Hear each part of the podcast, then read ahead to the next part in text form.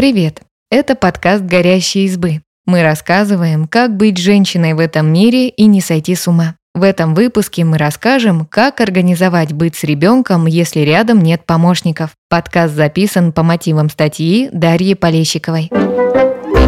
Каждый день родителям приходится решать множество задач. Накормить, уложить спать, отвезти в садик, потом на кружки, лечить сопли и много-много чего еще. Хорошо, когда рядом родственники или няня, готовые прийти на помощь. Но не у всех есть такая возможность. Рассказываем, как организовать быт, если вы с ребенком оказались без помощников.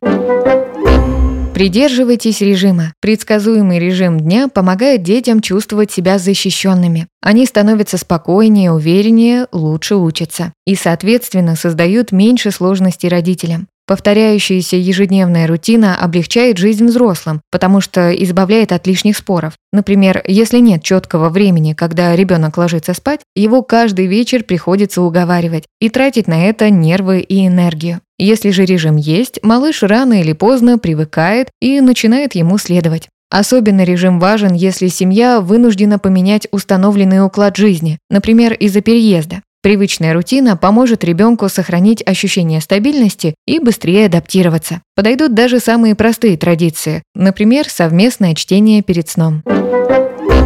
Не жертвуйте сном. Если навалилось много дел, велик соблазн заняться ими в ущерб сну. Так делать не стоит, потому что недостаток сна снижает стрессоустойчивость, память и когнитивные способности. Из-за недосыпа могут возникнуть проблемы со здоровьем, лишний вес, снижение иммунитета и сердечно-сосудистые заболевания. Старайтесь вовремя вставать и ложиться. Не планируйте дела на время после отбоя. Если днем клонит ко сну, лучше включить детям мультфильм и подремать полчаса, чем пытаться взбодрить себя с помощью кофе и сладостей. Расставьте приоритеты. Успеть все довольно сложно, но можно постараться сделать самое важное. Для этого нужно проанализировать семейные цели и задачи и решить, какие из них первоочередные, а какие второстепенные. Психолог Людмила Петрановская в книге «Self Mama» приводит следующий пример. Если старший ребенок давно и увлеченно занимается танцами, расписание его занятий берется за основу. График младшего ребенка, у которого пока нет выраженных интересов, подстраивается под нужды старшего. От некоторых дел можно вообще отказаться. Например, не мастерить осеннюю поделку в садик, даже если воспитательница очень просит. Или не ходить на школьное собрание, если всю важную информацию можно потом узнать в родительском чате.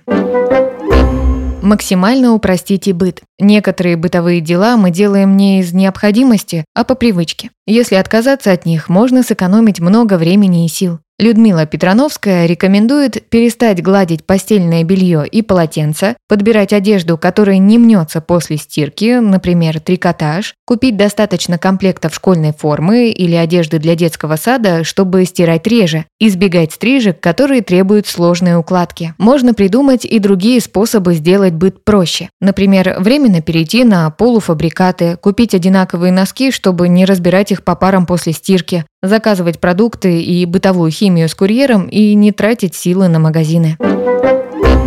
Привлекайте детей к домашним делам. Не стоит тратить время на домашние дела, когда ребенок занят, учится в школе, играет с ровесниками или спит. Лучше используйте эту часть дня для личных задач или отдыха, а дела по дому научитесь делать вместе с ребенком. Младенца можно положить рядом и развлекать детскими стишками или песенками, пока вы готовите обед и моете полы. Годовалого малыша надолго увлекут кастрюли и поварешки. Ребенку постарше можно дать простое задание – почистить яйца для салата или протереть пыль влажной тряпочкой. Малыш вряд ли сделает это качественно, зато будет занят и даст вам возможность закончить свои дела. А лет с семи дети вполне могут помогать по-настоящему. Например, застилать постель, накрывать на стол, пылесосить или кормить домашних животных.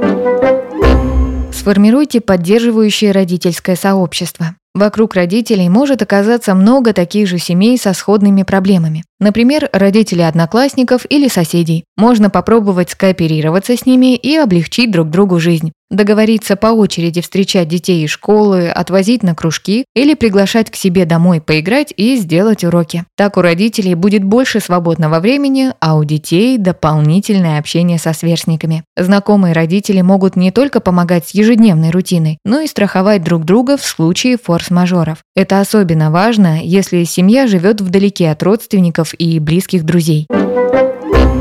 Занимайтесь вместе с детьми тем, что доставляет удовольствие. Если рядом нет помощников, вырваться и отдохнуть без ребенка вряд ли удастся. Значит, стоит научиться расслабляться с ребенком. Составьте список занятий, которые вам нравятся, и подумайте, как сделать их интересными и комфортными для ребенка. Любите гулять? Проводите как можно больше времени на улице. Только позаботьтесь об одежде по погоде и перекусе. Увлекайтесь рисованием? Рисуйте вместе. Малыша увлекут ватман и пальчиковые краски. С ребенком постарше можно рисовать по мастер-классам из интернета или устроить настоящий пленер, взять блокноты и отправиться на зарисовки в ближайший парк. Любите читать? Запишитесь в местную библиотеку. Детский зал может занять ребенка, а вы в это время спокойно почитаете взрослую книгу. Не ждите, что каждый день будет идеальным. Согласно закону Мёрфи, если что-то может пойти не так, оно обязательно пойдет не так. Вы планировали поработать во время тихого часа, но у малыша режутся зубки, и он спит только на руках. В школе сокращенные уроки, и ребенка нужно забрать пораньше. Для занятий танцами срочно нужны чешки, а в соседнем магазине нет нужного размера. Не стоит ждать, что каждый день будет идеальным. Вчера все шло по плану, а сегодня завал на работе и бутерброды на обед. Это нормальная жизнь взрослых людей. Чтобы не мучить себя чувством вины, Людмила Петрановская советует планировать только одно важное дело на каждый день. Если удастся его сделать, вы уже молодец. Если успеете что-то еще, вы супер молодец. Спасибо, что послушали этот выпуск. Подписывайтесь на наш подкаст, пишите в комментариях о своих впечатлениях и делитесь ссылкой с друзьями. Пока!